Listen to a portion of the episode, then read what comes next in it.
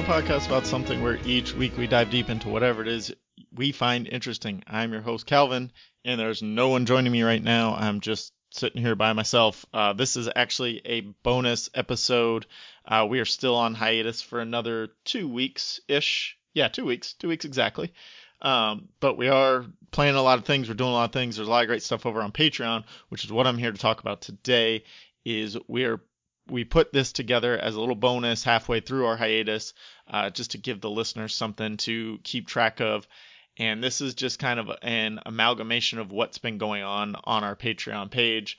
For those of you who aren't subscribed, maybe give you a little uh, peek into what's going on over there and convert listeners into Patreon subscribers. So that's what we're hoping for. Um, everything you hear today, uh, we've got four different episodes. We've got two pilot projections and two random reviews.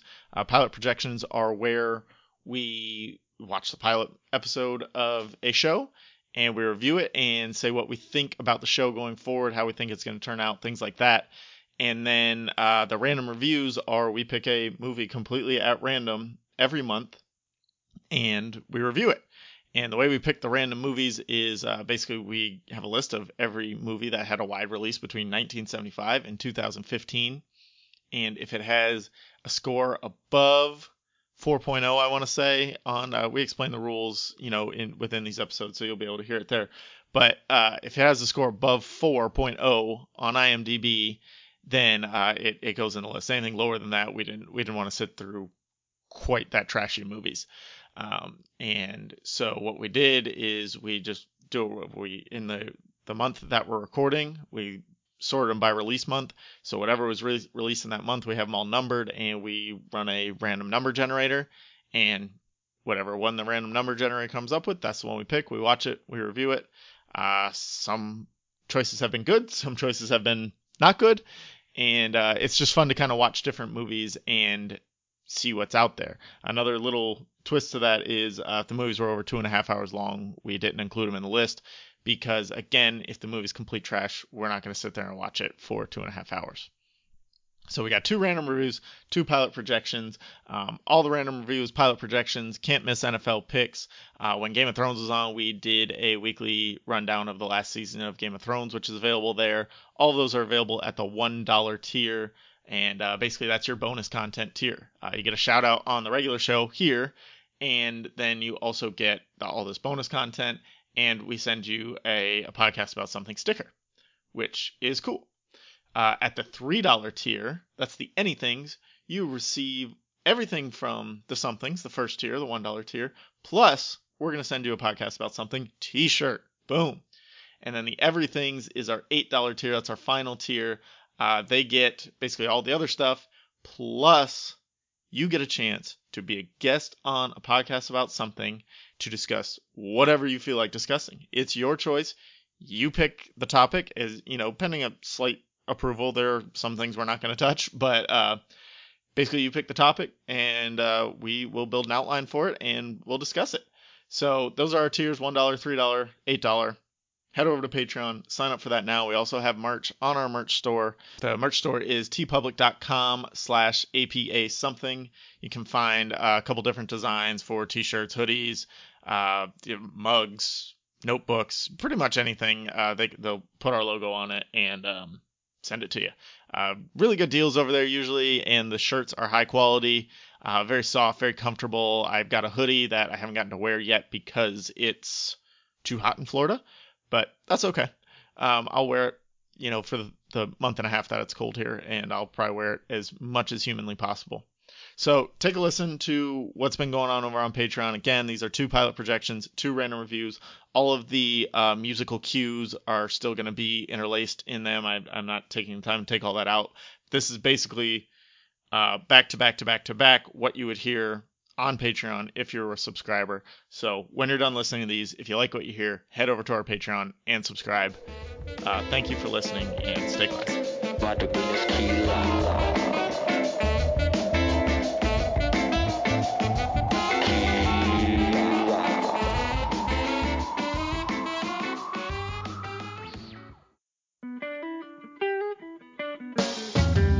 Welcome to a podcast about some things Patreon exclusive.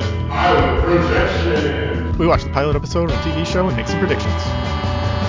Said, baby, I don't hate you, but I hate to see you go. All right, welcome to our first episode of Pilot Projections, where we are going to basically we watch the pilot episode of a show and we're going to break it down, see what we, we think of how the show's going to do going forward. Absolutely. We, uh, you know, usually a lot of these pilots will probably be more popular shows that you may not have gotten around to yet. So we're going to give you our opinion and see if it's even worth continuing with after the pilot. Yeah, and it, they're going to be old shows, they're going to be new shows. We're going to just mix in everything we can and uh, see where it goes. Yeah, because you never know when you're going to start an awesome series. For With- example, with the way watching television is now, you can Yep. literally jump on anything at any time. anytime, anywhere. And I mean, there's still people just getting into Game of Thrones. So, you know, they need to know should I keep up or not? Exactly. so today we are talking about Umbrella Academy from Netflix. Yes, sir. This has been, I've heard about it everywhere. Um, people are of people talking about talking it like about it crazy. it's just, Yeah. it's become really big overnight. And I Mostly, can think see why. is. Yeah, I mean, It's it's a really cool concept. You, quick plot synopsis from the pilot. We've got these uh there's six adults coming together who were all adopted uh, by this one man, and basically they have superpowers. Uh, each one has a Yep. different power. Uh, he adopted seven of them. One has died. That happens in the first episode. I don't think it's really a spoiler. yeah, he's uh, long dead. Yeah, we I, we've only watched the first episode at this point, so like we won't spoil anything for what happens the rest of the season because we don't know.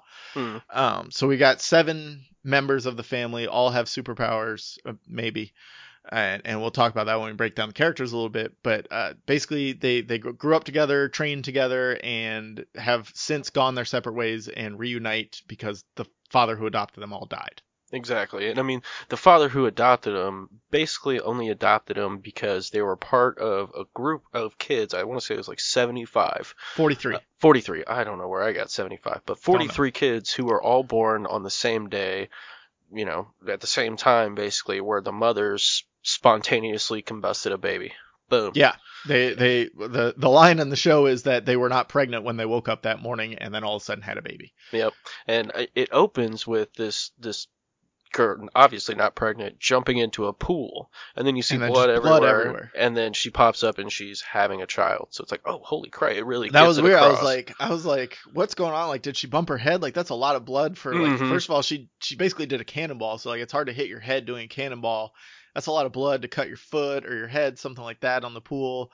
Like, uh, I I didn't know. Like, I thought maybe this kid that's sitting there with her, maybe he's one of the super because I knew it had something to do with like kids who are superheroes, but I didn't Mhm. know to what extent.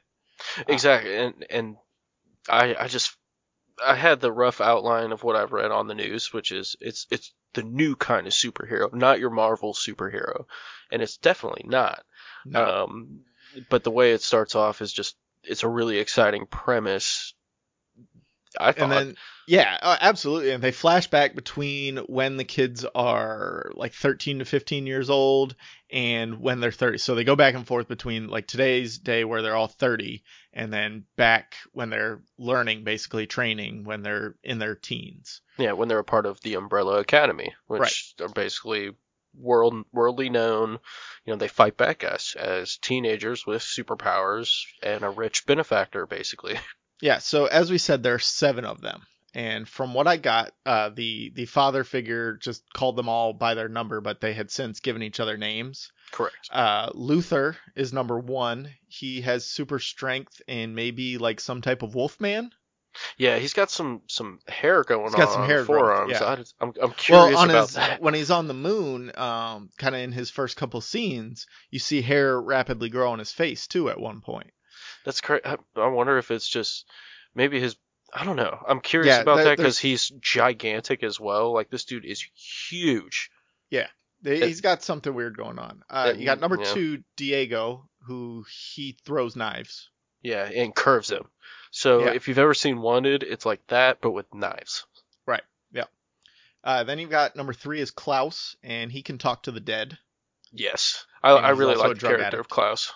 And then uh, we've got Allison, who she's number four, and what I got was like if she said to somebody, "I heard a rumor," and then like tells them what that is, it comes true. Yeah, straight mind control. But I think it's kind of like a monkey's paw situation where like it comes true, but it doesn't necessarily come true in the way she wants it to. There was something with her marriage that broke up. Like she said, she made a wish, and uh, basically she then got divorced and lost custody of her of her child. So I'm thinking like she didn't want to be with her husband, so she kind of made up a rumor that she wasn't with him. But the fallout from that is she also loses her daughter.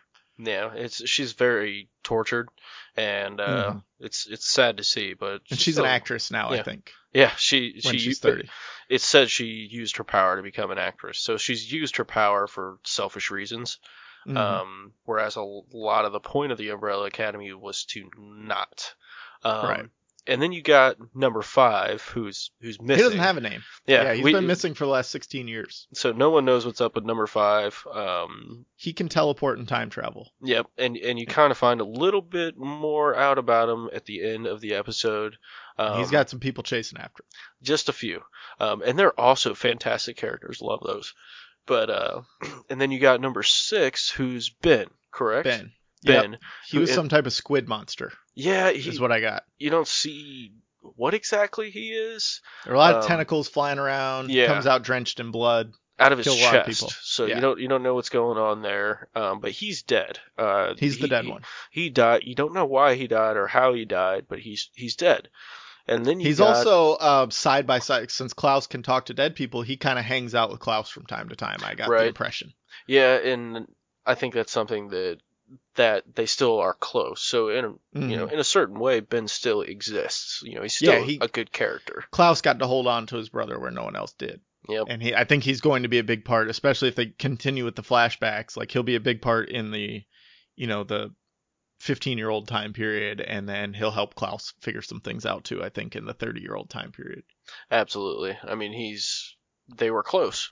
And then you got the outcast of the family, number seven, Vanya. Who appears to have no powers. No power, played fantastically by Ellen Page. Love Ellen She Page. does such a good job in this show. I mean, she's really she brings the big name to that the actors because I don't really, you know, the cast of the Umbrella Academy isn't real big name people. Um, no, other than her, it's I, I haven't heard of any or seen any of them in anything else. Mary J. Blige is the Oh, only Mary J. one. Blige is. So I didn't see her though Uh, you in the first episode. no, you don't. But she's No. in the show. Yeah. She was in the credits. I saw her in the credits, but I didn't see her in the show. I think I would have noticed Mary J. Um. So yeah, that's all the characters that I I feel like Ellen Page's character Vanya has powers. Like I get a Jean Grey vibe from her. Like she might be the most powerful one. We just don't know in what way, and and the father figure suppressed that for some reason. Yeah, there's a, there's a lot of mystery um surrounding She wrote a book that. about the family um, as being because like the uh, the father figure presented the Umbrella Academy kids as he only had he only adopted six kids. Like she didn't exist basically, to the outside yeah. world. And then she wrote this book kind of dropping the dime on everything the family was up to behind closed doors. So all the other family members kind of have a hard time with her. They've they've basically turned on her. And I mean she was ostracized growing up and and they established that firmly that she was not part of the team um even though she was born on the same day by by every right she should have powers but she's just a normal person she's As- bro- yeah as far as we know at this point she's a normal person Yeah, i, she's- I she's think broken. there's something going on with her she's way too broken and way too low to not bounce back. That's Yeah. kind of the way I looked at it. And I will say this about the show is so far like when I'm watching the first couple minutes of the show without knowing basically anything about it, it has a couple tropes that are easily predictable. But then other times it just completely hits you out of left like the field. monkey butler Yes, like that's it's like you're gonna. I mean, I saw pictures of them, but it's just little things that are Yeah. really predictable. You know, like you feel you feel like the general superhero movie setup like when they they Exactly. first the there's the hostage situation at the bank and they all come in and show off their separate powers and it's kind of cool because they're 15 year olds and they're wisecracking like 15 year old they, they, you get a spider-man vibe from exactly. a little Yeah. bit. Yep. um, they're very full of themselves and and kind of talk shit to the bad guys which is cool um i i I also have another feeling Vanya may end up as the big bad. I'm like she may completely turn on them if she does have powers and finds out like she has these powers or maybe accidentally uh, expresses her powers. You know, she can't control them because they've been suppressed for so long, and then they've got to somehow stop her. I would kind of like to see that happen. that kind of goes with my predictable ideas Mhm. because they haven't so far in the first episode they haven't established anyone who I look at as a big bad. They're the obviously yeah. you know 30ish. They've defeated all their big villains. There's no They have a lot left. of sibling rivalry, but Exactly. it seems like it's just kind of sibling rivalry. I mean, they've they've overcome every obstacle so far. It's what's the worst one to overcome is the one closest to home. Mm-hmm. And I mean, they grew up with this girl regardless of how much time they spent with her. Like they still know her. They're, they still call her their sister. Um, but I think that I agree with you. I think she might possibly be, and that would be tight. Yeah, that would be cool. Um, I have I have some questions that I'm gonna need answered. Absolutely. And these are things like if you're going to watch it, these are things to think about. First of all, are they going to continue the flashbacks not only through this season but throughout the entire series? Are they going to keep going back and forth kind of like Arrow does, where they go back and progress in two timelines? I think they probably will. I think they have to. yeah, Um, because they hired these there's so child much- actors and the child actors seem pretty good. Yeah, they're all pretty good, and there's just so much. How do they? You know, Mm-hmm. you, you gotta tell their story a little bit, and I think doing it through flashbacks lets you dive right into the story and Right. you know keeps it kind of vague instead of you know the first three episodes are the origin story. You know what I mean? Yeah. And then we got um kind of going with that. How did Ben die? I think I, we're gonna find Really that out in the know that, flashback. yep. Yeah. Um, so that, I think there's probably going to be a lot of interesting stuff around that. That did if what did his power get out of control with these tentacles? Like maybe he can't control them. I don't know. Maybe maybe he just got in the way of the wrong bad guy. Yeah. I mean, I also have one is is what happened to Doctor Hargreeves or Mister Hargreeves, whatever you want to call him. Like I know he's Mhm. dead, and that brought them all back to together, but how? How? Yeah. You know, I want to know how. Um, how? Yeah. How did how did he die? And and well, also what did he put them through as far as training regimen? Like we see one where they're running up the stairs and whoever gets there fastest is the winner. But like that wasn't That ain't the shit. way. yeah, the way Diego talks, it seems like it was a lot more hardcore than that. So Oh, I'm yeah. interested to see what kind of training regimen these guys were on. Well, they all have animosity towards their father and Mhm. everything. Well, everyone except for. Luther does. Yeah, well, I mean, he's kind of reveres the man, Mhm. um, but every you know every interpretation I've gotten from it is that he was a hard cat and just kind of a dick. Yeah. Um, and none of them really liked him. But and you can was- definitely see that in in even just this first episode of how he treats uh, number seven Vanya because she doesn't have powers. Yeah, I mean, he treats her like shit, man. It's terrible Mm-hmm. to see, and you feel for her. Like she, and it really plays well into her older self. Like you see her as this meek, mousy person, and you know why. Yeah. Pretty, pretty. well, I mean, on. they're they're busting up the bank hostage situation. She goes, "I want to go play with them," and he's like, "No, you can't. You know, you can't do that." you suck. Yeah. Um, it, what's going on with the mom? Why is she a robot or something? I, I called that the first second I saw her. I was like, she's a robot. Yeah. Mostly because you know it was kind of just sitting there emotionless, and then Yeah. when they have the actual like spreading of the ashes scene, like somebody goes, "Oh, she just needs to be charged." It's that that Yeah. was one of those predictable moments. Oh yeah, Um, but but why is she a robot? How has she always been a robot, or was she a person that you know got cybernetically enhanced? What you know, there's there's more to her, I think.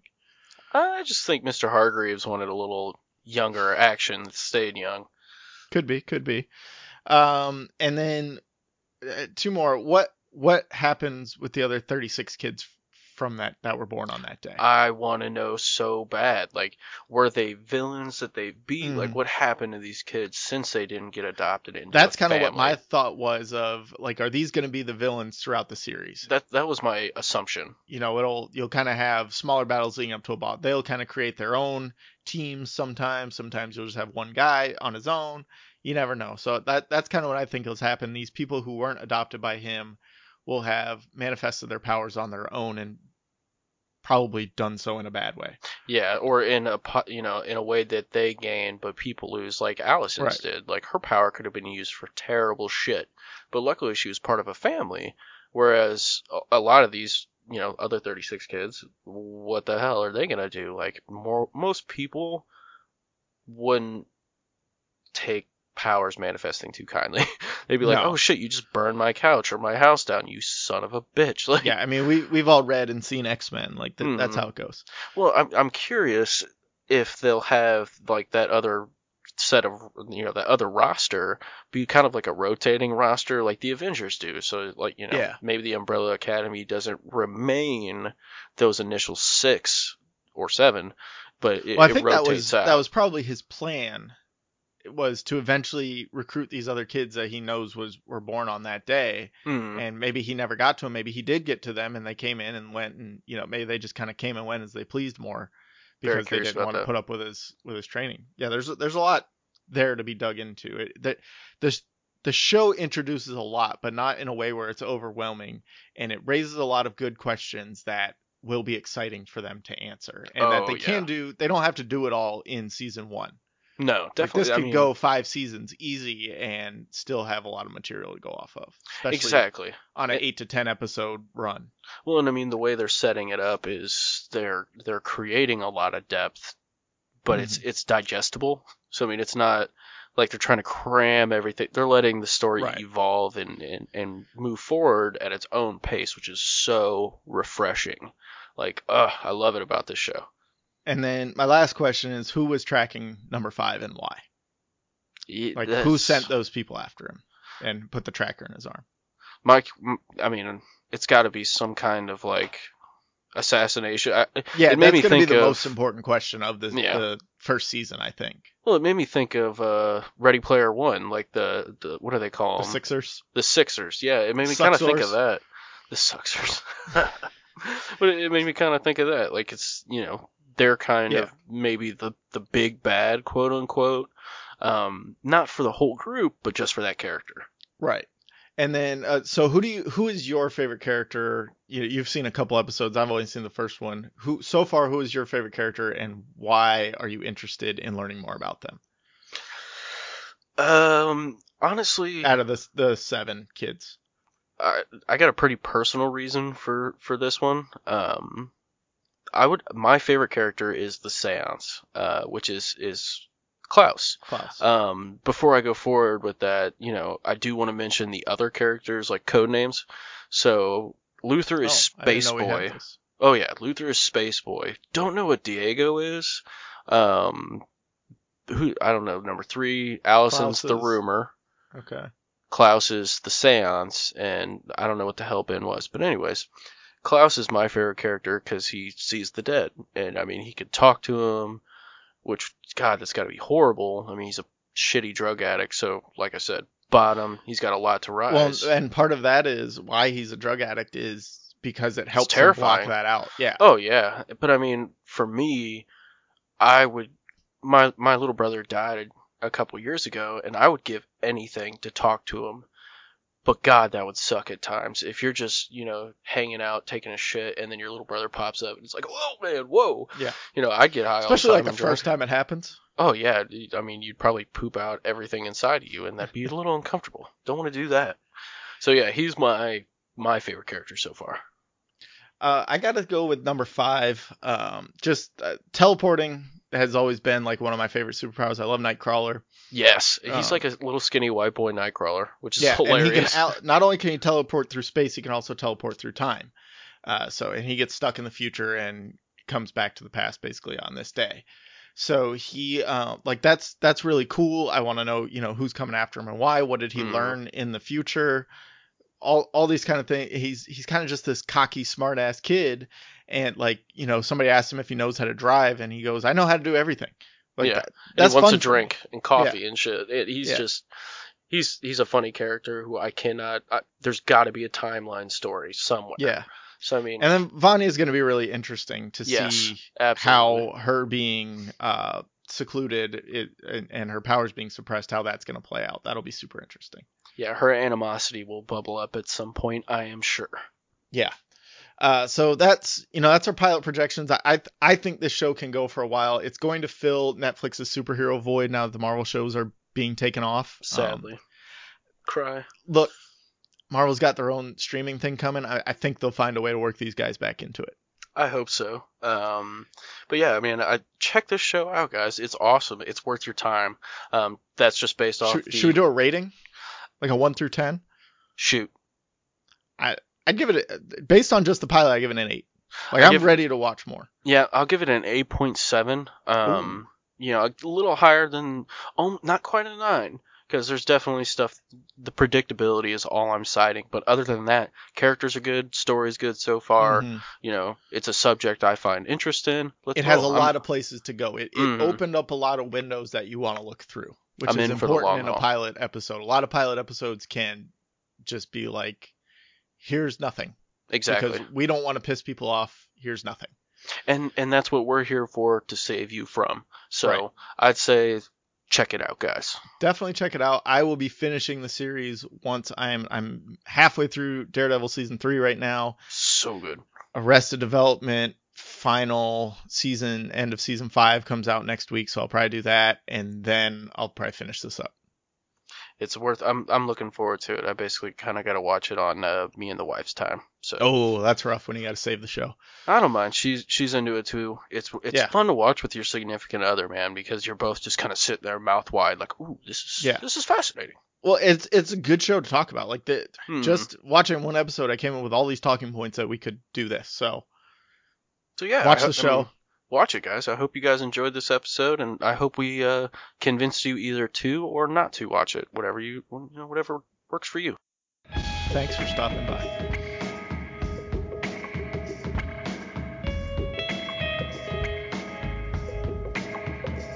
The Bible says man without vision shall surely die. Welcome to a podcast about some things Patreon exclusive. Once a month, we review a random movie released in that month between 1975 and 2015. Said, baby, I don't hate you, but I hate to see you go. All right, as you heard in the intro, this is a new Patreon exclusive series called Random Reviews. basically uh well not basically what we did is we took every movie listed on IMDb released between 1975 and 2015 we put them all together we sorted them by release date and then split them up by the month that they released in theaters. Uh, we filtered out anything with an IMDb score lower than 4.0 I want to say 4.0, which is pretty low threshold, but still, yeah, it's a very low one. threshold. Yeah, yeah, we don't want to get any one rated. And then um, anything over 150 minutes, I think I tried to filter out. There, we, we left in some uh, some longer ones, like things like Lord of the Rings. I would leave in that you know ones I wouldn't mind rewatching, but like Case of Benjamin Button, that shit got out right away. Definitely, um, kind of a something you don't want to rewatch, and Mhm. at the same time, even with cutting stuff out, that file was huge. There was like seven thousand large. choices or something like yeah, that. Yeah, there's there's a lot. So we broke it up by month, and so what we're going to do is each month we're going to pick a number at random and go into that month's spreadsheet and find what number that corresponds with. which is so- fun as hell. Yeah, that's that's the only way I could think of doing like random movie reviews is you just completely randomize it. Uh, and and the other thing about cutting ones over 150 minutes, I didn't want to get one of those 4.0 movies that's 190 minutes long. Mm-hmm. Or We'd have been forbid, we'd have been choosing that one and then gone, all right, no, we can't do that. I'll give you five dollars not to pick that. Yeah. We'd, we'd been finding all kinds of ways out of that. Uh, Definitely. So for March, our first movie was the great Hellraiser 4 Bloodline. Bloodline, Hellraiser. 1996. What a great year. And uh, at the end of this episode, we will be picking uh, April's movie at random. So you'll get a no- new one next month. Uh, and it, it's it's we don't really have a schedule for it. Just whenever we both watch it and feel like recording the episode, we'll record it, and that's when it'll go up. But it'll be sometime within the month that that movie released. Yeah, so stick around, guys. It'll be fun. Hellraiser Bloodline. Ugh, dude. This was a uh, so I haven't seen any of the Hellraiser movies. I knew I knew Pinhead existed, but yes. no idea. I, and like I knew there was like something about a puzzle box. Other than that, I had no idea. Yeah, nothing. I mean, this plot was so confusing. Um, Well, I kind of liked this being the entry point because it was super confusing, but they also tried to explain everything. So I don't think They they, did, a good job of explaining it, but they tried to explain everything. they did their damnedest to explain Yeah. everything, so you would at least minimally understand it. Um, but I mean, I will say, I had a couple favorite parts of that movie. um, but it opened with good music. Should, was pretty give good. a synopsis? Let's give a synopsis. So basically, we start out in 21, 27, sometime 100 or so years in the future. Yeah? Yeah. I don't remember what year it was, but it was in the 2100s. And uh, there's some guy on a space. 2127. 2127, that's what it was? Yeah. Nice. He's on a space Um, station of some He's sort. on a space station of some sort. And then we flash back to the 1700s, because I think they say they're in the 18th century. Yes, but don't forget, he is a skinhead monk with Mhm. a Terminator-like robot. Yeah, he's got So- the robot that's trying to open the puzzle box. Keep that in context. And Yep, then, yes, you go way back in time. Go way back. And this is when the puzzle box, the the pinhead puzzle box was invented. Apparently, was in the 1700s by the toy maker. Said Toy Maker. Uh, and then for some reason, Adam Scott is there with a weird Yeah, ponytail, That was trying my to stop part. him. I love Adam Scott, man. He's I love so Ben funny. Wyatt. I love his his uh, character in Party Down. Are we having fun yet? Like I love Adam Step Scott. Brothers. He's great in Step Brothers. Uh, he was in Boy Meets World. Love Adam Scott. Really weird to see him in this movie. Super weird because But- everyone has that like English accent, and he's Yeah. just like, I'm Adam Scott. Really fits with his career arc in 1996, though. I think Definitely. Uh, he plays Jacques, a Frenchman. Jacques, who, Who- speaks perfect English. Yeah, who helps uh, release the demon, the lady demon, Angelique.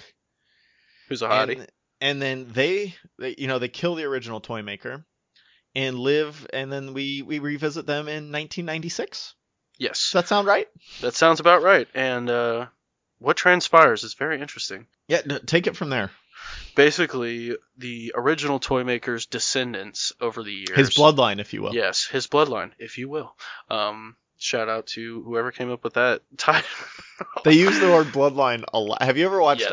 uh, CinemaSins videos? Mm-mm. CinemaSins is fantastic. Uh, they do a series of videos called "Everything Wrong with dot dot dot," like whatever movie they're doing, and they just nitpick movies.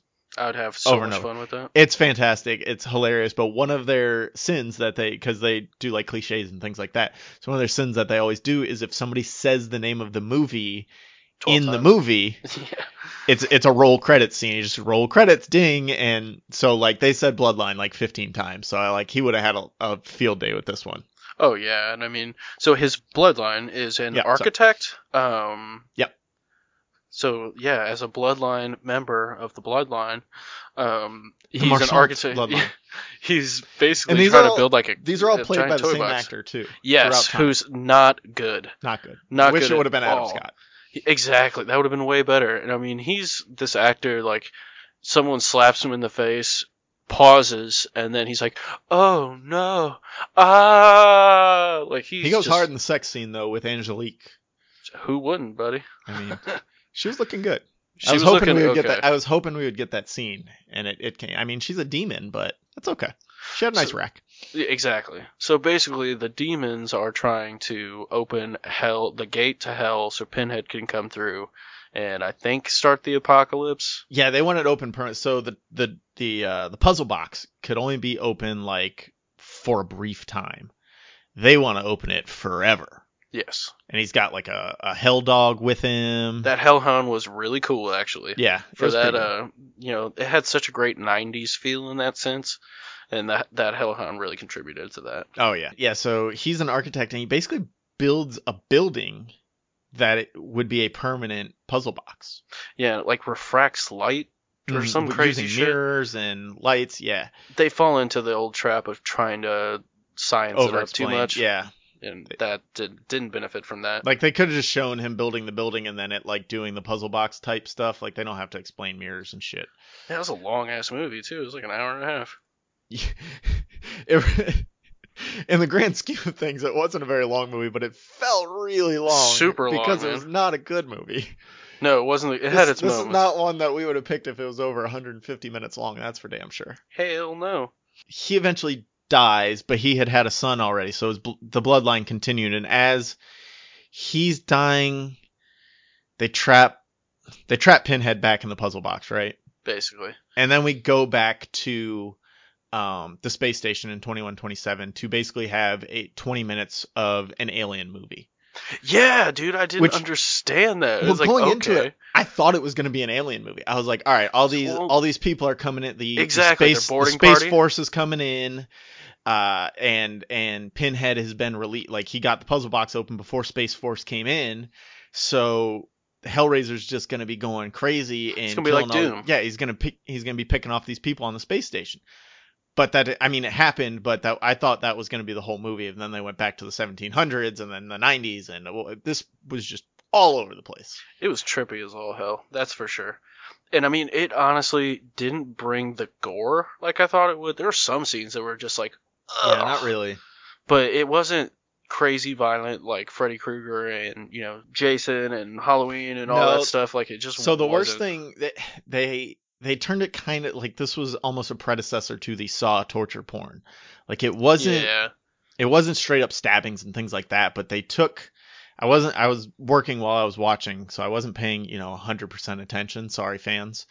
Uh, but like they took these two security guards in the 90s and molded their heads together around some cylinder of some sort. yeah, So like, and then they like peeled the skin off of them. So like, it was it was more that it was more like CGI shock effects of like yeah, how how can we fuck these people up with CGI?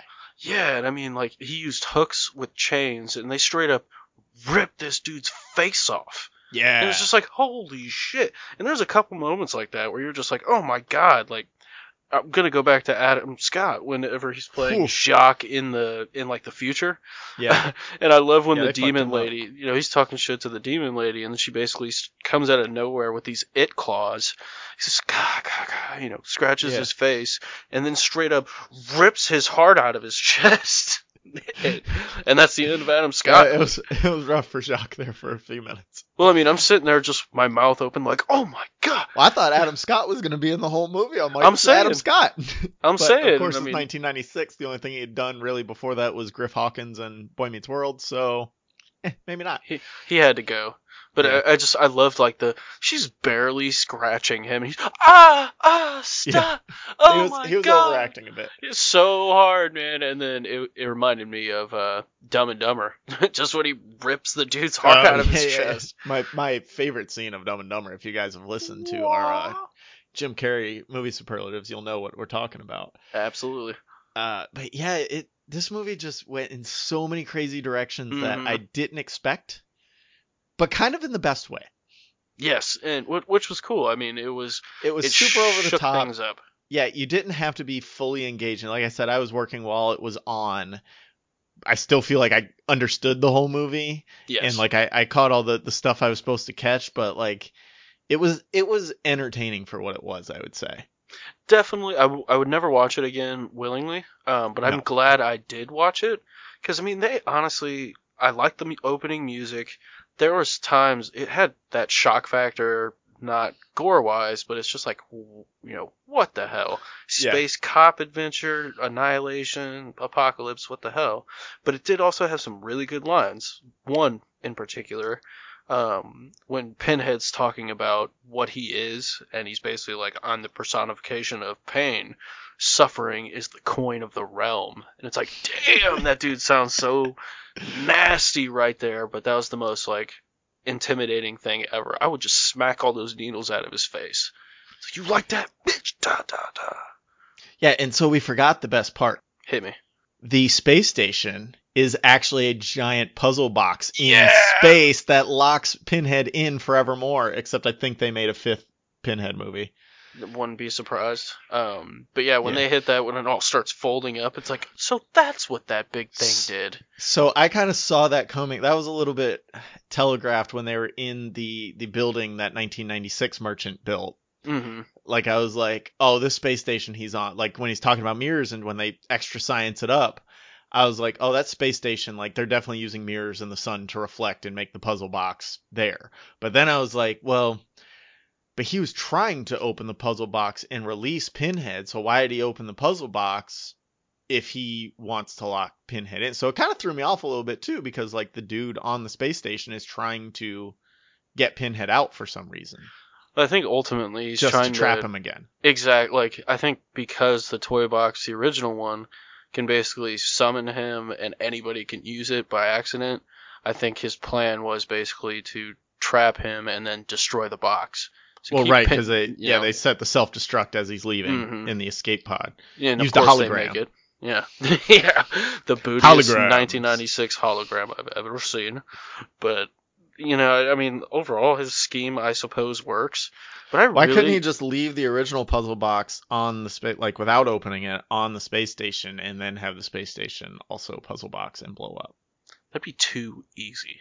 I guess. Too It's, you know, easy. a movie. Yeah, I mean it is Hellraiser 4. They had to really bring it this time. That's true. Uh, Hellraiser in space, like you gotta you gotta have some space Hellraiser going on. You know, You I gotta wanna raise see- hell in space. Dang, hell, hell doesn't. You know, it's not contained to the earth. for this movie. But uh, I'm I'm curious because I wonder if it came out the same year as uh, Jason X, where he's in No, space. Jason X was way later. I want to say. I want to. I gotta find out. I'm trying to look for the tagline of this movie because if it's not "We raise hell in space," then uh, what the hell are you doing with your life? I am eager to hear that. Ooh, Taglines: This year, the past, the present, and the future will all meet at the crossroads of hell. Nah, mine's better. in space, Let's raise some hell in space. and they have great guns there too. yeah, not a lot went into the uh, the CGI work of the uh, or the props, I guess, of the Space Force weapons. No, and I mean their budget had to have been like twelve bucks because they used the same actor through generations, like no aging, no nothing. Like oh, it's con- bloodlines. no, bro. we'll It's just make it, we'll just make them 30 and, and everything and look exactly the same. Yeah, exactly.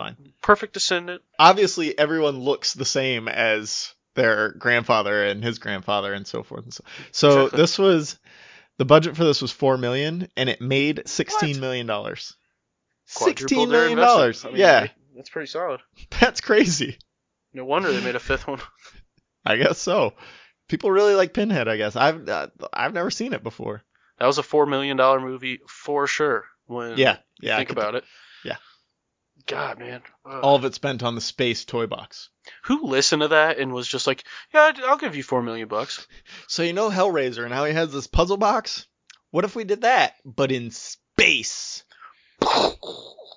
Brain I think explosions. I think in the late '90s, like that, people were signing up for anything if you just told a story and they were like, "But in space." Yep. Or you know, some cr- at the center of the Earth in space. You know, Whoa. cr- I think you just wrote a whole new movie there. you you got me. You, feeling me, bro? Or Jason they're X was watching people. 2001.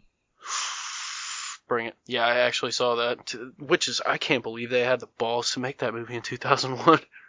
Yeah, I, f- I feel like by 2001 the "but let's do it in space" thing was over. Yeah, maybe that's not. why it was so bad. It got it got higher rated than this, so I think this was like a solid four.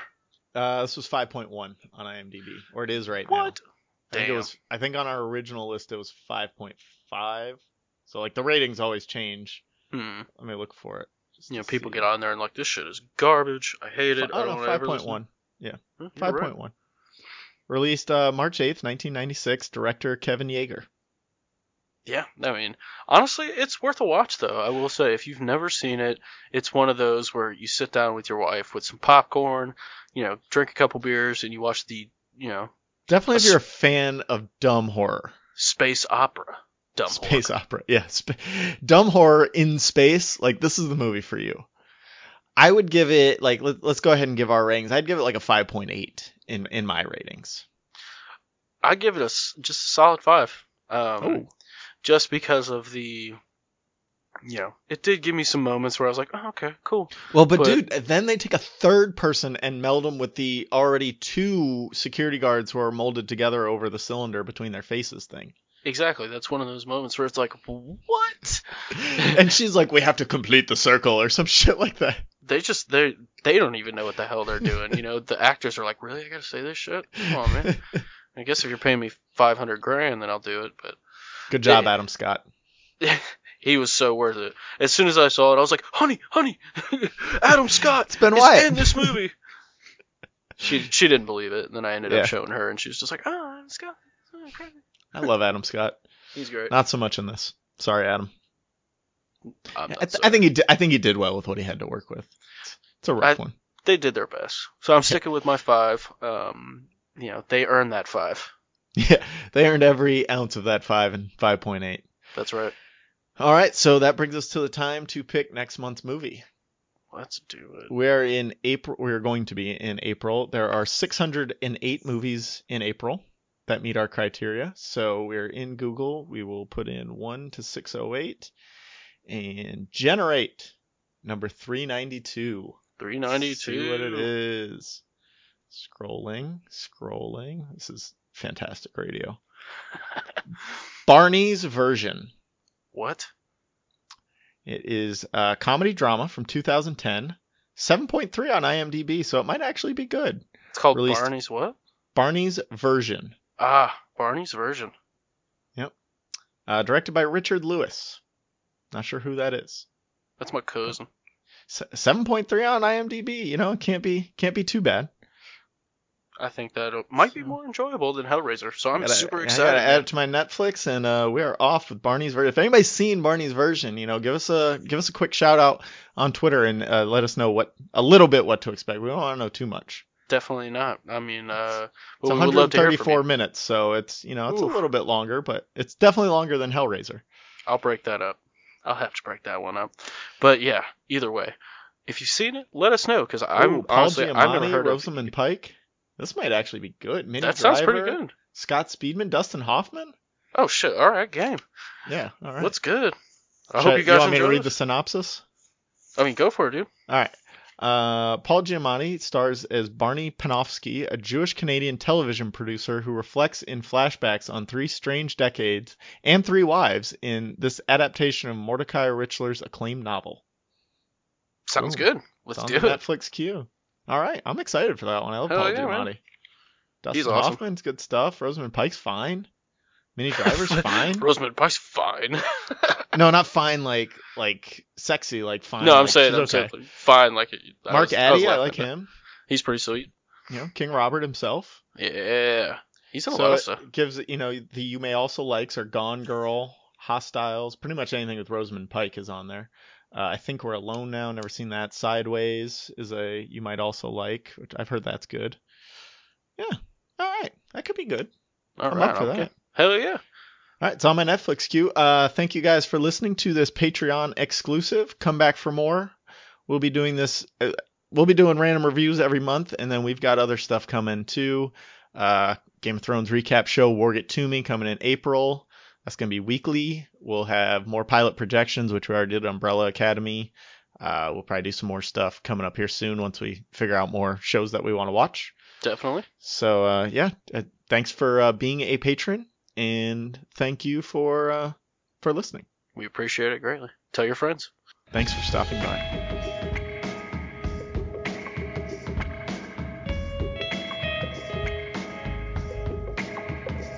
The Bible says man without vision shall surely die.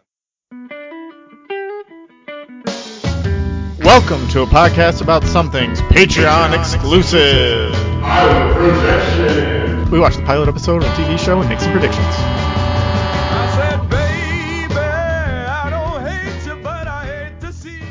Talking about. Uh, we're doing part- pilot projections for uh, Party Down. Great television show. Fantastic television show. We are uh, watching season one, episode one, the Willow Canyon Homeowners Annual Party. Yes. And what an open it was. We got Ron Donald just, you know, putting it all out there for his, his hostess. You know, he. It's weird. His character gets on my nerves, but doesn't get on my. He's he's like that affable douchebag. He's like Andy Dwyer from Parks and Recreation, but not as good. Yeah, I mean, he, he's he's kind of on that Michael Scott level where like you just want to punch him sometimes, but he he's way he means way better than Michael Scott ever did, I think. Uh, yeah, I'd say so. He's just he's just not as funny though, in my mind. It was just just wasn't as good. No, I mean, I don't think anyone's there's no way it could be a Michael Scott. But basically, Party Down uh, is a group of caterers who are all they live in LA and they're all kind of aspiring to be something else. And we've got a great cast. You got Ken Marino as the aforementioned Ron Donald, Adam Scott as Henry Pollard, uh, Martin Starr as Roman. I don't know his last name. Lizzy Caplan as Casey Klein. Ryan Hansen as Kyle. Again, don't know his last name. And Jane Lynch as Constance Carmell. Yeah, And rock like cast. yeah, everyone there is just doing it, waiting until their big break or fizzling out of what was their big break on their on their come down now. Yeah, they're like in the midst of, I don't know, they're trying to take off, all of them in their own way, and they just, they're having a hard time doing it. Yeah, so you got Ron uh, Ron Donald, which uh, top tier name by the way for a character. Yeah. Ronald McDonald is the first thing that came to mind. It made me think of uh, Always Sunny in Philadelphia. Yep. So Ron is like this overzealous ex party animal. He's the team leader now, but he used to just like be on one of the teams like all these other guys are. And uh, his aspiration is to open a Souper Crackers. Souper Crackers. This had me going the whole. As soon as he said it, it's like Souper Crackers. What? Well, I'm wondering. I've never watched with like subtitles on, but is super spelled S O U P E R or is it S U P E R? Because it's it's soup, and it's it's soup and salad. It's a all you can eat soup and salad place. Yeah, that's his. ass- It's Uh. like a Subway for you know back in the early 2000s, the big franchisees and stuff. How that was the big thing to do. It's like that. So And yeah, he yes, wants to team was- up with the owner of Party Down um, to to open the Souper Crackers. Before we go any, this is an odd thing to say, but did you know that Paul Rudd had something to do with Party Down? He helped Yes. write it. Him and uh, Fred Savage, and there's a couple other like notable people that have a have a hand in it. Very interesting, I thought. You could really, I don't know. Paul Rudd doesn't make any appearances though. Little, No, little and that's okay. I I like his brand of comedy. It's pretty good. And then we've got Henry Pollard. He's new to the team. Um, he's kind of like this has been actor, hasn't done anything for a while acting wise. Played by Adam Scott. Played by Adam Scott. He's now uh, just like accepted his role in life as the the he's a waiter now or a bartender, I guess, in this Yeah, episode. but he's a bartender he's for Party Down. perfectly happy working this dead end job. No more acting aspirations. He did what he did in acting, which we'll talk about in a minute. Uh, but now he's just like, I'm cool with it. Yeah, he kind of comes across as spent. Well, yeah, I'm just, you know, I'm spent. Life's fucked me. I'm, I'm out. Yep. And then we've got Roman, the aspiring hard sci-fi film writer. he Uh, comes off hard in this episode. Like he comes out strong, Yeah. man. Uh, Martin Starr, always great and everything. He's usually like a smaller part. Uh, Silicon Valley, he's really had a chance to shine a little bit more. Never But seen everything. You haven't seen Silicon Valley? Really No. good. Never seen that. He was in Freaks and Geeks. He's been in a few of like the Apatow movies, like he was in Knocked Up and you know a couple of those other Seth Rogen vehicles. Oh, he's, and he's he's usually just like a side guy. exactly. He's never been the star, and I don't think that's his that's his shtick. And he he fits No. perfectly in this little role he plays here as the kind of comes across as a big time nutcase. Oh, absolutely.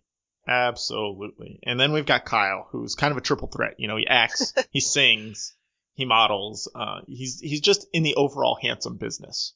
You know, that's this uh, after this first episode, he's probably my favorite character so far.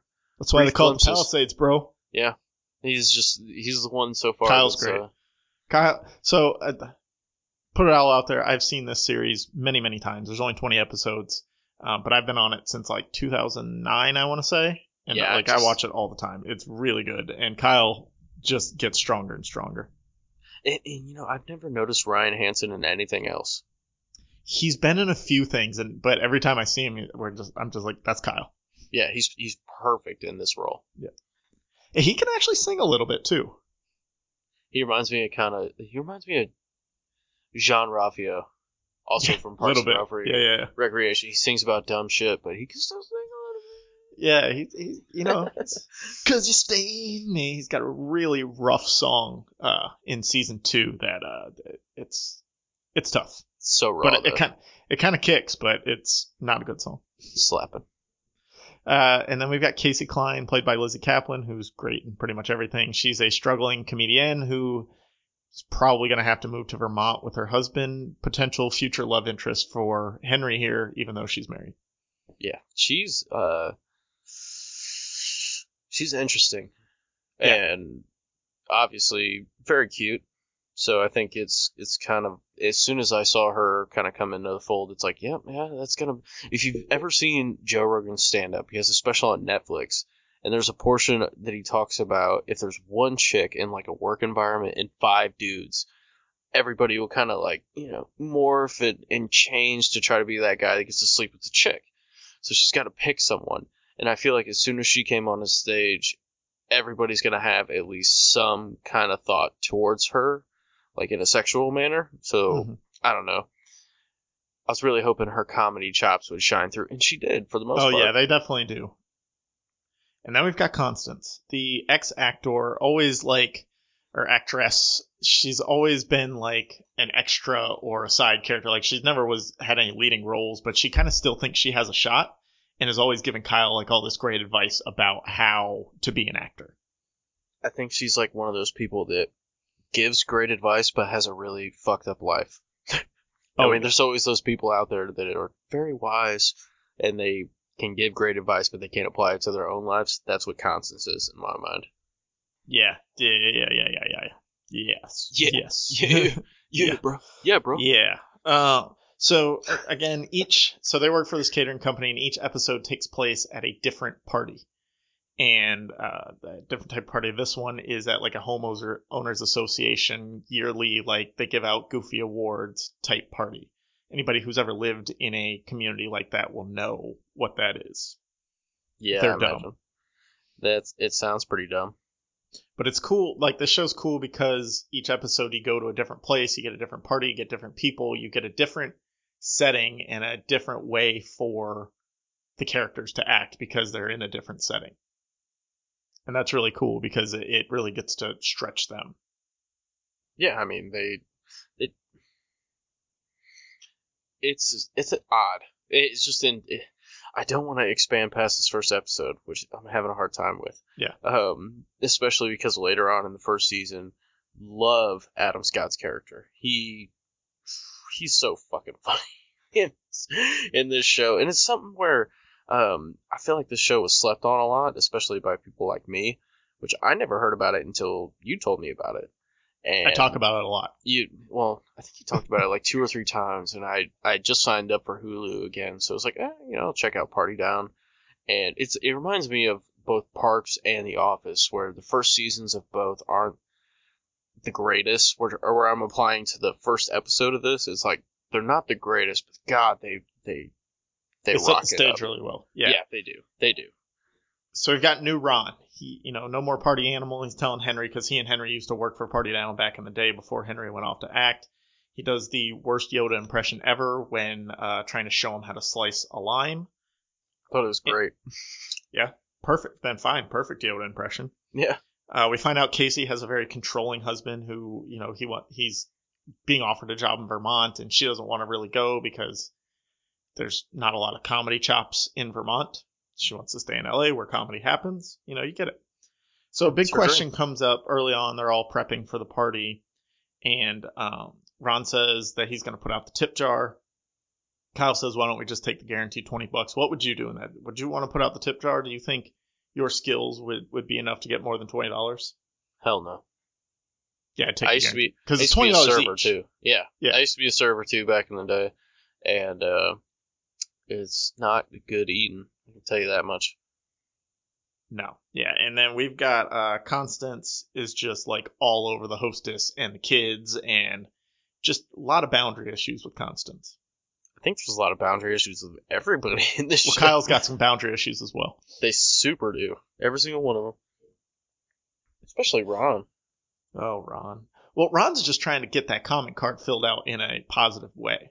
So he's he's trying to go above and beyond, but it comes off uh like a boundary issue, really. It comes off as, "Do you better back the fuck up before you Yeah, get stuck, exactly. son."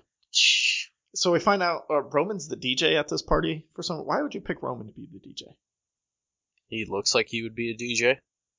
Yeah, but like you got it's it's just all these middle-aged families. Like you're he's got to be the DJ at a different type of party. Like you need somebody a little blander to be the DJ here. Henry would be a good DJ at this party, I think. Yeah, yeah, I'd agree. Or Constance. I could see Constance being No. a very bland DJ.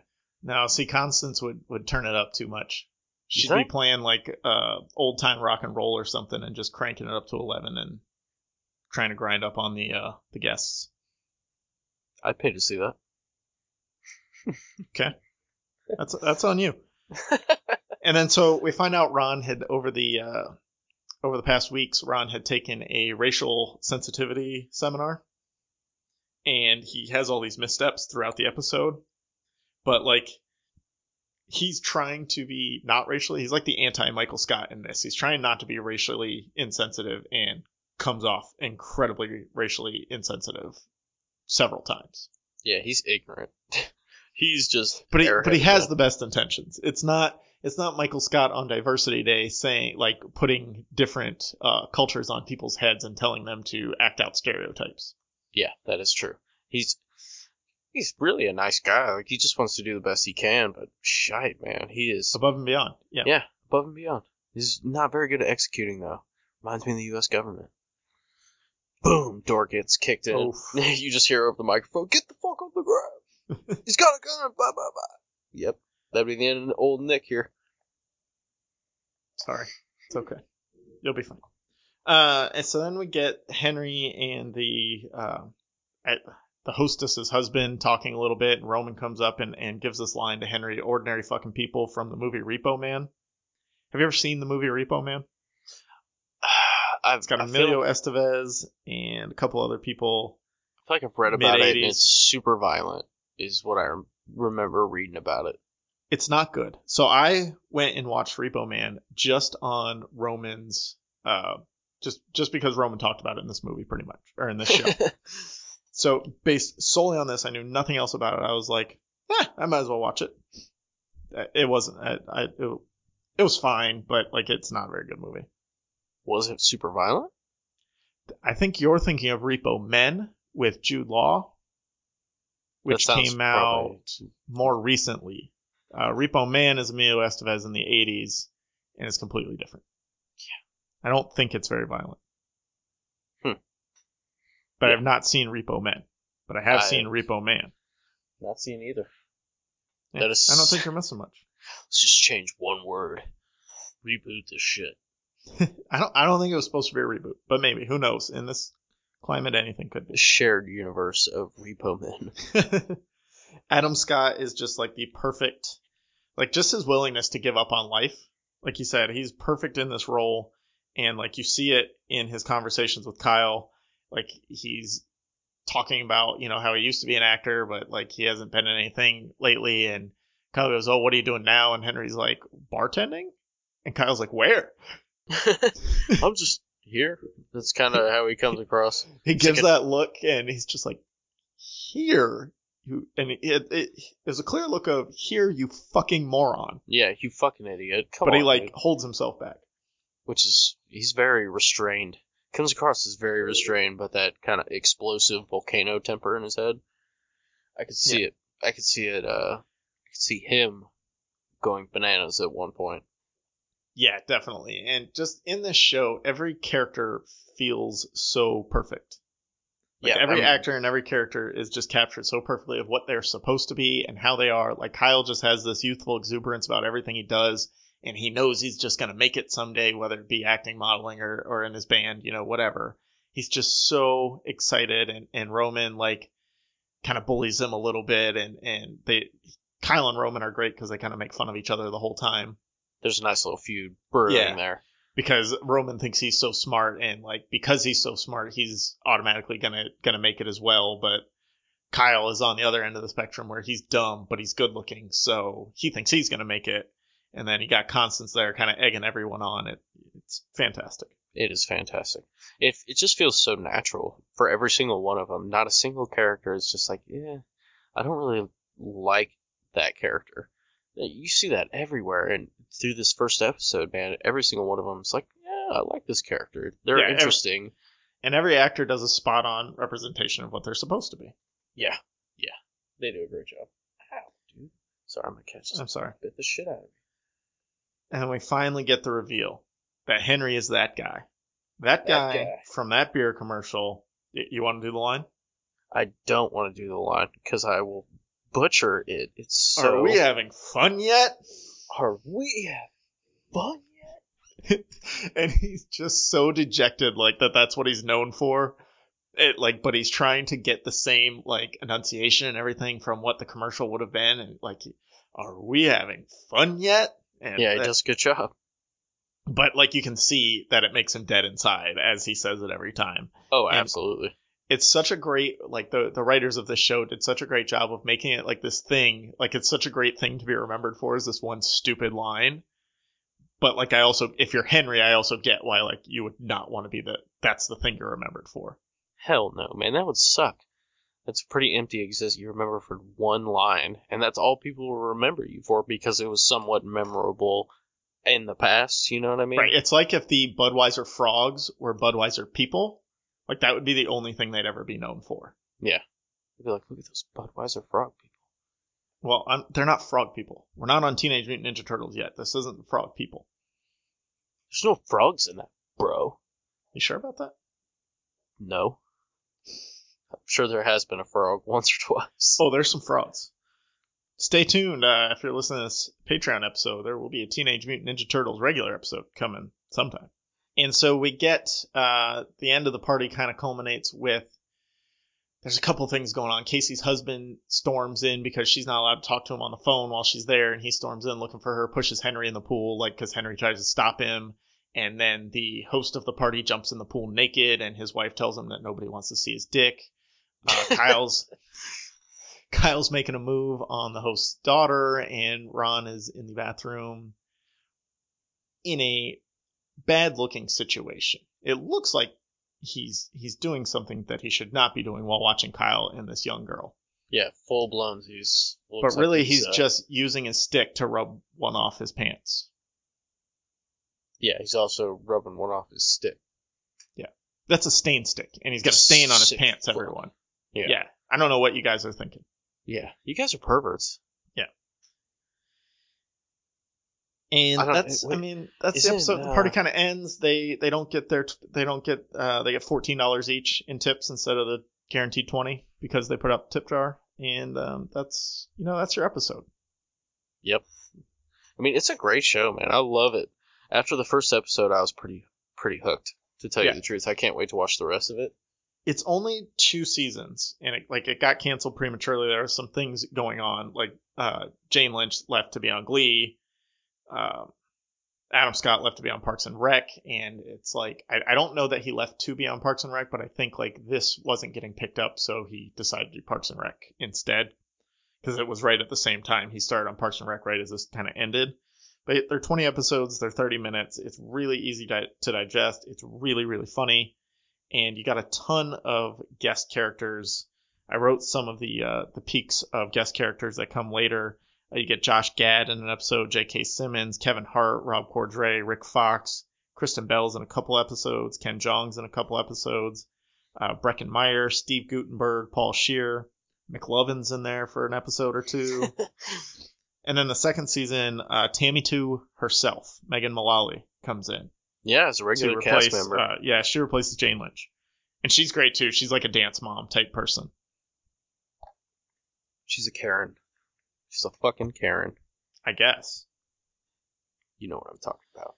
You guys know what I'm talking about. Oh, I know, I know all the Karens, but I, I really like this show, and I and I picked it up like as it was being canceled, and I I wish we could have gotten more, but I also don't want to live in a world where Ben Wyatt is not part of Parks and Rec. True that, dude. Super true that. And I I really, really like the show and I, I wish there was more seasons with the original cast, but I think it's one of those flash in the pans, it's Mhm. brilliant, and then it's gone. And I'm okay with that. and they've they've talked sometimes about doing a movie. Uh, Ryan Hansen has a like a YouTube video out there somewhere where they did a like semi reunion. It's only like seven minutes long or something like that. But it's just, it like you said, it was just this flash in the pan. They kind of caught it. They caught it when everybody like on on the come up. They didn't. Other than Jane Lynch, nobody was really like well known at that time. Adam No, Scott hadn't all- really done anything. Lizzy Caplan was in Mean Girls, but not much else uh, before that. They're kind of Um, background characters. Martin Starr, background character and everything he had been in. Ken Marino, I think he was on Reno 911, but I don't. It would have been before this. But for the most part, just like these guys all came together, and I don't think you could put this kind of talent together and keep it going without starting to lose people. It's just kind of how it goes. It's the name of the game. It's it's like the Golden State Warriors, really. They got Yeah. everybody, they drafted well, got everybody on these rookie deals, but at some point it's got to fall apart. It's how it goes for every sports franchise. Except the Patriots. They just draft incredibly well. They They got a don't though. dude. They got a great front office. Yeah, but they don't draft incredibly well. They they draft late rounds incredibly well. They haven't had a good first round pick in a long time. I guess Sony Michel's pretty good. No one's really had that great of a first round pick in a long time. Um, well, that's not true. Half the people out Khalil there. Mack guy's pretty good. That was like six years ago. Yeah, still pretty good. Yeah, he's pretty fantastic. I wanted Khalil Mack so bad that draft. Ah, you got him eventually. True. That son. Again, really great show. I could not recommend it enough to anyone. Anyone I talk to about TV ever, I say you have to watch Party Down. Um, there's also Hence me Mid- watching Party Down. Yeah, there's also mid credit scenes. Every time people turn them off, a lot of people miss them because like you get the credits and then like 30 seconds later a new, another scene comes up. Did you catch the one on this episode? Did you catch them? I did not. I did Oh, not realize there were mid credit scenes. Yes. So now see now you got a reason to go back and watch again. Oh, like I needed another reason. This uh, on this episode, it is uh, some, one of the women from the party is kind of flirting with Henry as they're pack, as he's packing up the bar, and uh, we flash to them in the car, and, and she's giving him a handy there, and she's like begging him to say his line, and so he says it, and then everything just stops working, I... and she That's goes, awesome. "Oh, what happened there?" So, I don't know. And he just like rolls his eyes, like he's like, "This this isn't my thing. I, I don't want to be this guy anymore." God, that'd be so embarrassing. Are we having fun yet? dead, uh... oh my god. Yeah, they push boundaries here and there.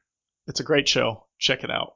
Great show. A lot more great stuff coming up past the pilot. I rec- if you watch one, you're gonna watch all twenty.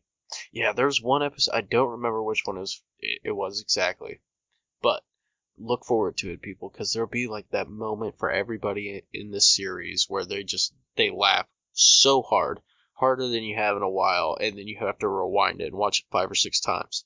Mine was when Henry was smoking a joint in the bathroom with like At the uh at like the old people party, I think so, and like the old just people swingers party. Yeah, he- he's hitting this joint and he like steps back. He's like, Ed Begley Jr. in that episode. I'm so fucking high right now. And it was just, it was the funniest shit I've ever seen the way he delivers. So Yeah.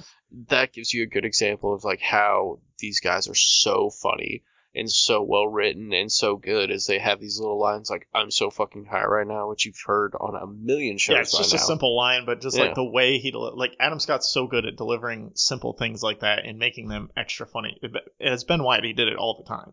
and and that's exactly what this is for every character throughout this throughout this first episode and the entire series. Yeah, check it out. Thank you for listening. Thank you for being a patron, and thanks for stopping by.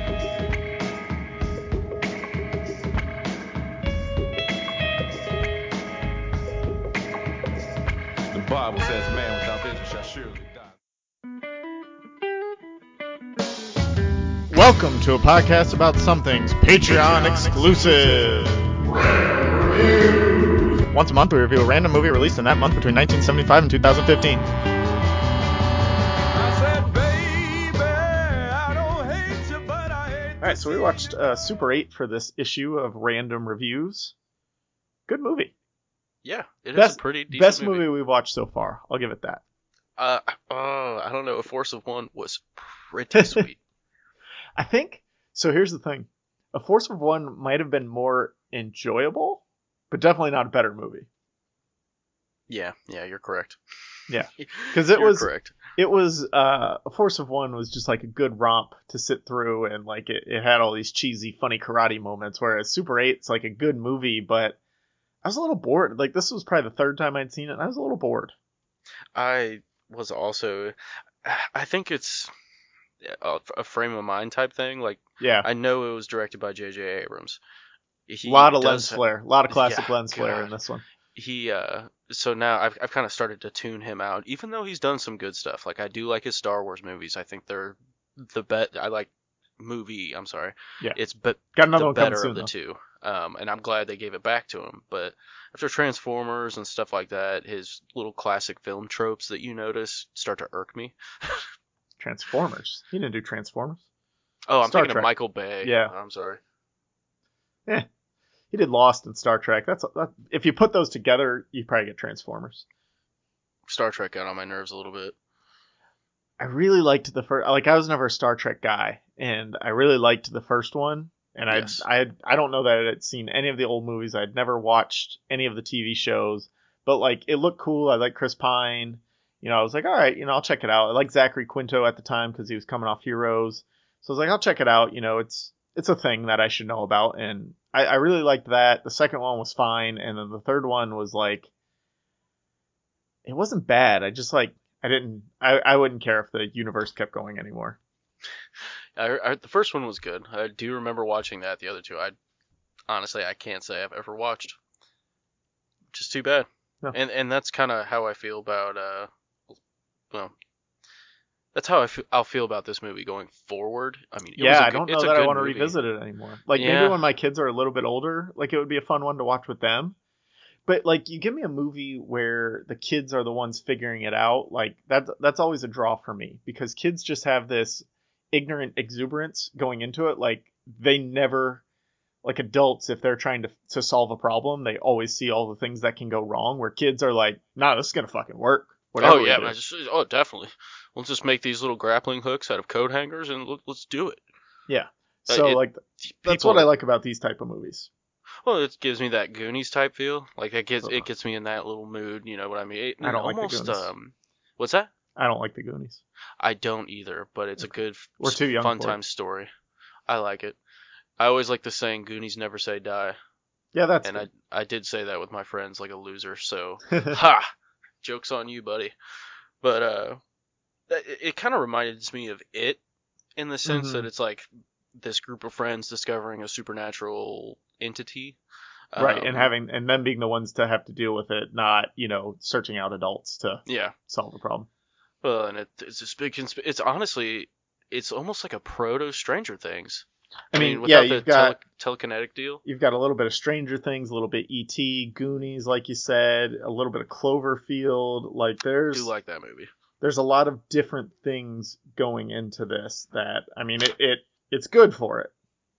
Yeah, and if Little you guys were wondering, Godzilla, kind of Red Dawn with the the military cover up. Like there's a lot in there. There it, there's a lot to uh, process in this movie, and basically some kids are trying to make a movie um, for school, I want to say, or like a, a contest. Uh, yeah, deal. some contests. They're they're trying to make a movie. Uh, they're using Super 8 film, which is the name why the name of the movie. so cheeky. Yeah. Uh, but uh, their movie was pretty good. They show it all at the end, and I it was solid for like a 12, 13 year olds making a movie.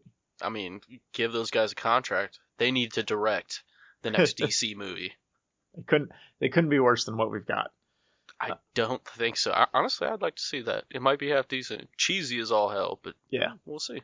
So one of the one of the kids, uh, the main character, his mom dies uh, in some accident at the factory that she works at, and like in these these movies, this is an old movie, but movies that take place, I don't know, before 1990, and even even some that take place in the night, like dads are just completely useless when it comes to their kids.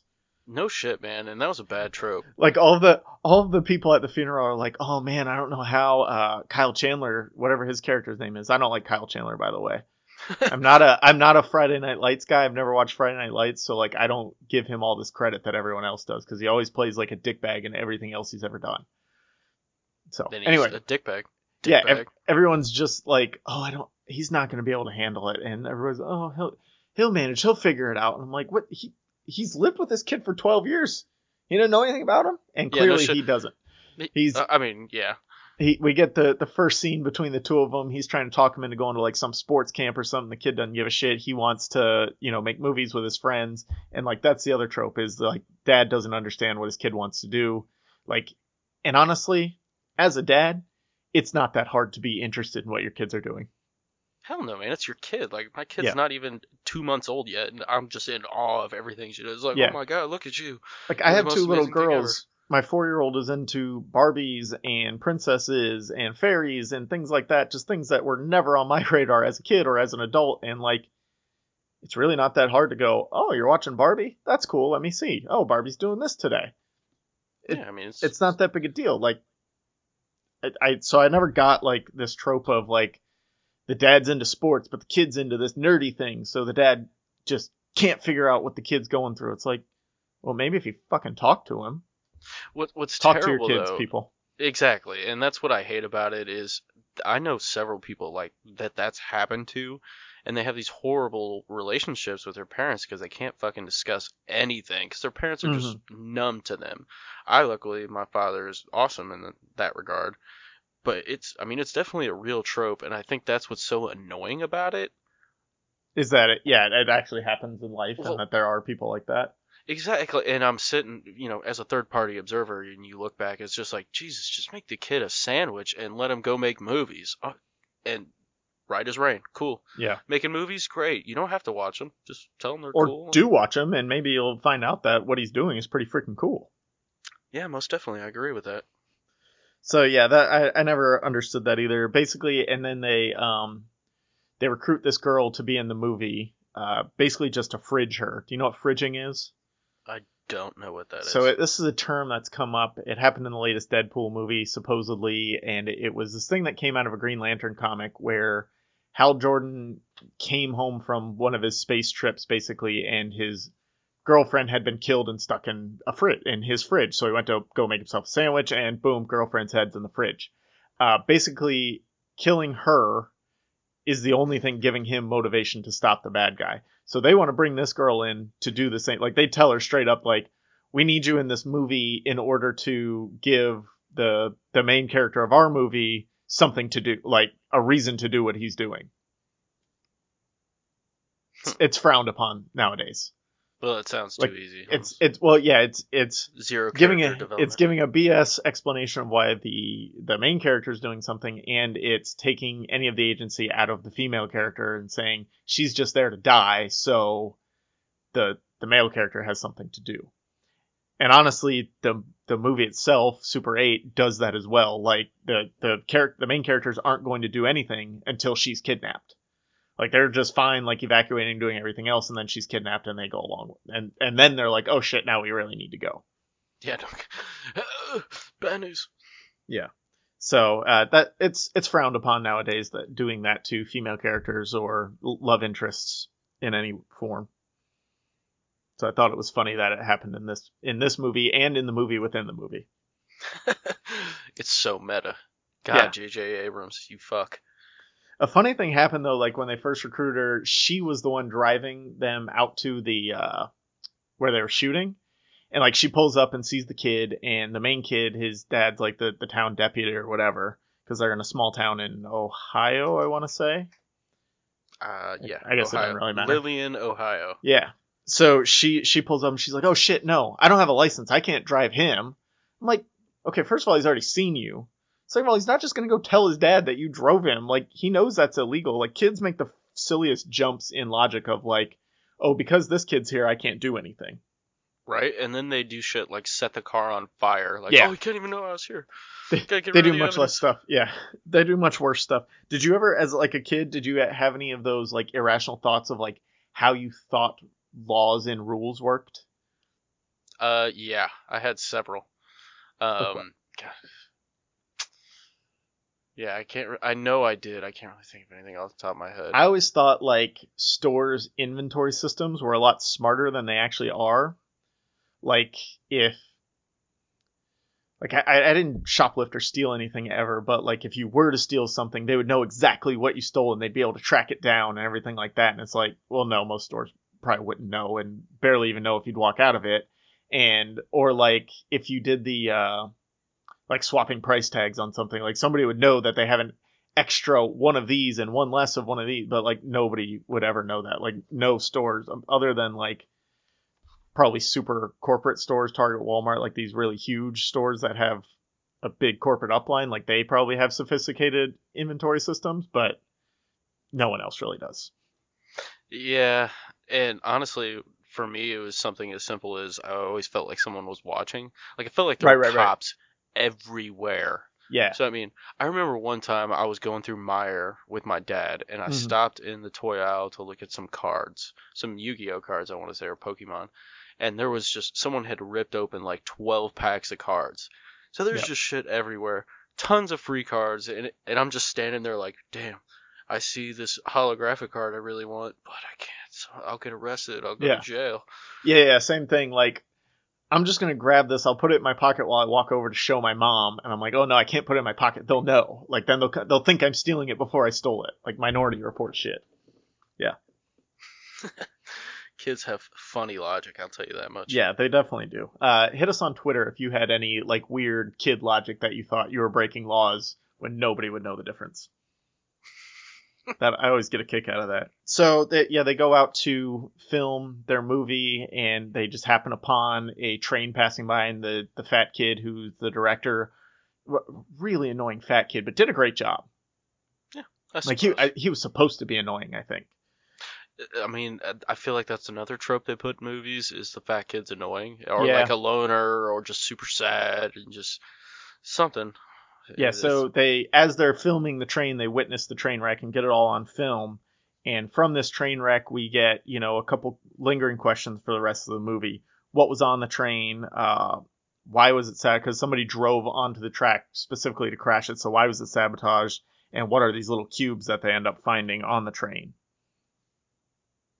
Yeah, there's a bunch of weird shit that happened. I mean, it was a weird series of events, Yeah. and the way they kind of hyped it up in the moment, it's like, okay, here's the climax of the movie, and Well, and then yeah, and then we've got kind of like the next hour of the movie is pretty boring. We've got you know the military government cover up. The kids are it's s- standard shit. It's the Yeah. standard shit. the kids are trying to like a little bit trying to figure it out, but a little bit not because um the the bio teacher who's a doctor and for some reason working as a middle school biology teacher, um he he kind of warns them like don't say anything to anyone, they'll kill you, they'll kill your families, blah blah blah. So like they have these kind of half conversations and then halfway through each conversation they're like well no, we don't want to talk about it cuz cuz you know, we're afraid for our families. So it, it was just a lot of them treading water until the girl got kidnapped and they needed to actually do something. Yeah, and honestly, I feel like those kids would have told like first thing this crazy shit they had, mom, mom, you can you would never believe Especially this. that fat kid. You think that fat kid kept his mouth shut for more than 10 seconds about this thing? Hell no. And No. especially after an adult was like, "Hey man, you know, you might if you say some shit, you might get killed."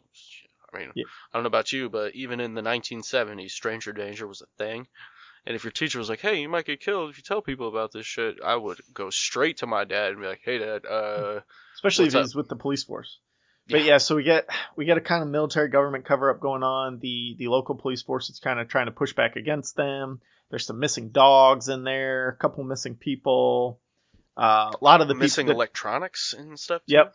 Yep, I think so. Uh, Missing or malfunctioning or both? both. Both. Okay. Um, and everyone's pretty quick to blame the Russians. You know, it's got to be the Russians. The Russians are doing this because in the seventies, why wouldn't you? Dude, my dad still blames the Russians for shit. It's ridiculous. And he says the Ruskies. Oh, the Ruskies are listening. And my dad's a smart guy. so, I mean, I think it's hilarious that they threw this this I mean, the, the. Ruskies are responsible for some things these days too, though. well, Got I to mean, watch out for that Putin. Yeah, no shit. Putin's a fucking scumbag. Hey, now, don't get us taken off the air. I would like to see them try. I don't think we're in Russia. So I don't think This anyone's is listening in Russia. So Yep. Well, if anyone in Russia is listening and they just heard us say this, we're sorry if you get sent to the gulag. Yeah. RB. not not our fault. You shouldn't be listening to things you're not supposed to. uh, so we find out the girl, her name's Alice. Uh, her father caused the accident uh, that Joe, the main character, the main boy character's uh, mother died in. He caused that accident, but he didn't really cause it. He just called in to work sick, and she covered his shift. So like, how is that his fault?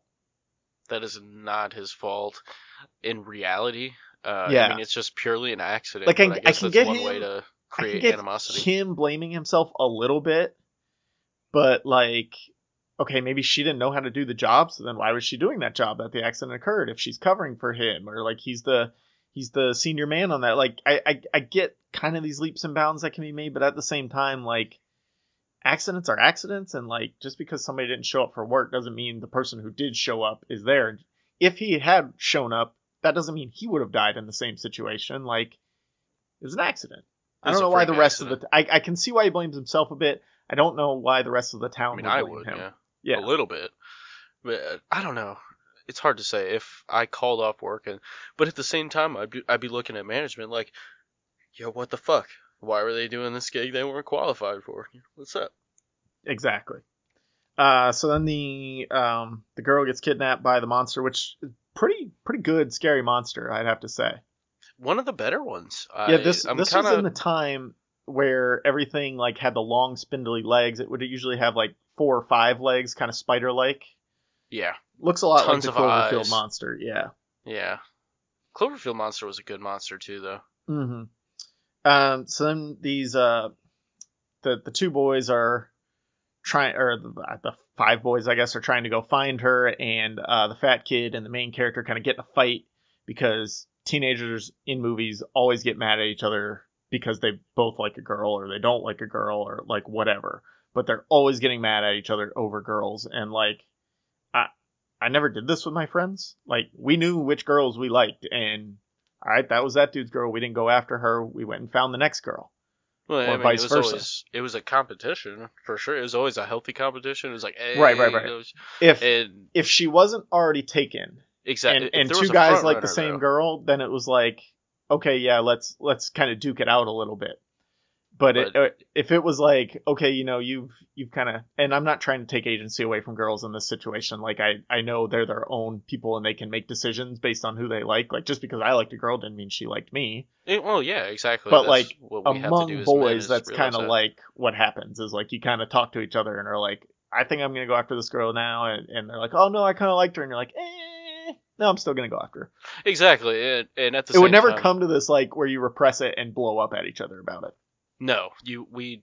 I've never fist fought any of my buddies f- over a female, but it I've was never always pissed on like, anyone, so hey man, I've mm, story for another day. but I've had plenty of females that are, you know, they're beautiful creatures. You're a teenage boy. I've, birds and the bees. yeah, And it comes down to, hey, bro, you know, I think she's hot. You think she's hot? May the best man win. But the second Exactly. there's a front runner, there's second, like, the girl doesn't yeah, reciprocate you move on. the feelings towards you. Exactly. You move the fuck on. And it's like, hey, bro, good luck to you. I mean, fist fighting is over some. Yeah, that's dumb. Another trope. This movie is full Yeah. of cliches. yeah, it, it really. This was, I think, this was J.J. Abrams' first movie that he directed. I'd be curious to know if that is true. I'm gonna have to look that up while we're talking. Uh, so it turns out the doctor, who's a middle school teacher, was part of the secret government cover-up. Um, he actually wanted to communicate with the monster, um, and the government didn't like that, so they pushed him down to being a middle school teacher. Apparently, good for good for him. I The another weird trope. yeah, the the monster can create this psychic connection uh, just by touching. Um, so like, what I don't get is the government tested with these blocks and everything, and then did, didn't make any progress. So like, at some point, somebody's telling you the monster wants his ship back. Like, just give it to him. I don't, I don't get why why you continue testing. Like, what new test are you gonna do to figure it out? At some point, you got to cut your losses. Because we're human beings, dude. Yeah. and we and we stomp shit long after it's been stomped 500 different ways. We're weird. Yeah, We're weird. yeah, It is another cliche. Oh my goodness. that's true. We we just keep hitting them. I would love to have some leverage though over like an alien Well, that's what I'm saying. If you thing. if you help him out, maybe he, maybe he'll throw you a bone here. Maybe he'll show you how to use the cool little blocks that build a spaceship, like they're Legos. Like that was a cool spaceship too. That was a cool spaceship, and I like- that was probably one of my favorite little things about it that it, Mhm. it could change its shape. Yeah, yeah. I mean that was really practical, surprisingly practical, honestly. Oh, he had done Mission Impossible three before that. Oh, he also directed an episode of The Office, Cocktails. Fun fact. Not ringing any bells. Cocktails, the one where they go to David Wallace's house and uh, have cocktails. Karen and Jim are dating. Um, Karen keeps telling Jim that she dated everyone else at the party. Jim and David Wallace go out and play basketball. Oh yeah, yeah, yep, yep. Oh, he did a lot before this. He did Mission Impossible three. Star. Oh, the first Star Trek was even before this. Okay. So he had plenty of time to work on his cliches. Yeah, yeah, yeah. So he's just like, he's like, dude, I'm fucking doing it. He's talking to all his buddies, like, hey man, I'm doing it. I'm doing it. No man, don't do, don't do it, JJ. I'm fucking doing it, bro. I'm making a movie with. I got one more cliche cliche to put in. it. Don't worry. and everything. Well, even the the ship and how it came together, like that was kind of a thing that went on. So this movie was made in 2011, and this was like this thing that kept happening in movies around that time was there would be all these little pieces that would come together to form this big thing. Like Big Hero Six, you have kind of the same thing. Uh, where they, they developed this material that's just a little thing, and like nanotechnology was becoming a cool thing. So it was always like all these little things come to make one big thing. And so yeah, another cliche there. Poor JJ. Yeah, well, it's not his fault. And the kid gives up his mom mom's locket at the end as the uh, alien flies off. Wait, why are you giving up that locket? Like that's your connection to your mom. Why? Did, like you can just hold that. The ship will be gone in a minute. I guess that's the- the last piece it needed. Apparently, I it guess just had to so. have that. I mean, there's a lot of other rocket. metal around though. I think. That's a greedy alien. That Yeah. greedy pig. What a jerk. Um, I mean, that's pretty much the whole movie. I I really liked it the first time I saw it. I remember this time, you know, by the third time, not so much. You kind of pick up on all these cliches. Uh, the kids all really did a good job though. Like it's hard when you have six or seven kid actors, and they all did a pretty good job of what they were doing. Oh yeah, I mean, I'll say this for this movie: the first time through, if you if you don't have time to poke holes in it and you're just Yeah, watching yeah. a movie, it's a good movie.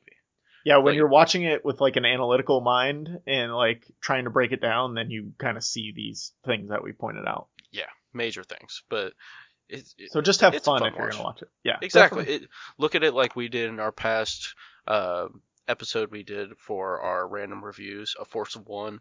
It was just a fun romp, um, same kind of thing. It's it's a fun little romp. You'll watch it, throw it on in the background, and it's a good movie to have. But it's not something I'm gonna watch 25 times. No, it's it's definitely well made, um, but it's it's not a watch over and over again. Like I said, I probably won't watch it again until my kids are old enough to watch it because I think they'd probably like it at that point. But for right now, it is what it is, and it's gonna stay where it is. Um, you got a rating for it? I'm gonna give it a solid seven. Ooh, straight seven. I'll give it like a seven point six because it is really well made, and I really remember enjoying it the first time. Uh, just after rewatches and rewatches, it kind of wears a bit thin. Yeah, I'm giving it the seven for rewatchability factor. Yeah, I, I get that. That's still it's still a, a, a decent rating. I'll give it that. All right, so that brings us to time to pick next month's movie. We're going back to straight random. This one was a, you know, we fudged it a little bit and picked something that we knew we liked, uh, or at least would enjoy watching. But this time we're going straight random. In the month of July, between 1975 and 2015, there were 505 movies released. So we go to our random number generator, and we get number 205. Uh, Stormbreaker, Stormbreaker. 2006, or yeah, 2006 action adventure, directed by Geoffrey Sax. 5.1 on IMDb, 93 minutes. So at least it's not a long bad movie. Let's look it up. See who's in it. Stormbreaker. Yeah, I mean that's the name of Thor's hammer, bro. Yeah, it's So, got to be good, I'm right? there. I'm there. It's a Mar. It's a Uh, Marvel what? tie-in. Easter egg. might not be able. Yeah, this doesn't exist on IMDb, so we will not be watching that. Dang. Okay. Where'd it go? Why is it there? Geoffrey Sax. Let me just look him up and see if he exists. Geoffrey Sax. He does uh, not exist on IMDb. Awesome. So I okay. Say, I'd laugh if that was like a porno or something. Stormbreaker. All right, we're gonna delete that one off the list. All right. Oh, I spelled it wrong. That's why. There he is. Hold on. Let me just see if I can look through his IMDb and find him. Or find this movie. 2006. Alex Rider, Operation Stormbreaker. Okay, that's different. Just has a little bit different name. After the death of his uncle, the 14 year old schoolboy is forced by Special Operations Division of the UK's Secret Intelligence into a mission which will save millions of lives. All right, now I want to watch this. Yeah, that sounds dope. Let's do it. It's called uh, so it's called Alex Rider Operation Stormbreaker. So I just didn't have the full title there. God damn it, Kalvin. Sorry, that's not my fault. It was the list I found. Uh, no one I know in it. Yeah, Ewan let's do McGregor. it. Oh, Ewan McGregor, Bill Nighy. Okay. Yeah, I'm always Mickey Rourke, Ewan. Andy Serkis, Alicia Silverstone. Oh shit. And it got a 5.1. that You said? Yeah, this is those people in 2006 now. Alicia Silverstone was not popular for about eight years at that point. Yeah, that's true. And Mickey Rourke, I mean, he's had like Eh, 38 yeah. plastic surgeries by that point. Yeah. Ewan McGregor should have been on his game though. This will be interesting. I like that. I He was pr- he's probably still recovering from uh, the Star Wars prequels. I don't think there's anything to recover from there. Great movies. Oh, rated PG. Can't get it on DVD, Netflix. That sucks. Yeah, I Mm. was, we'll have we'll have fun finding this Finding for you yeah. folks. Thank God for digital stuff. Yeah, hopefully it's it exists. Uh, all right, well that's all we've got for today. Thank you for listening. Thank you for being a patron. We love you guys. Yeah, thanks. Uh, thanks for stopping by.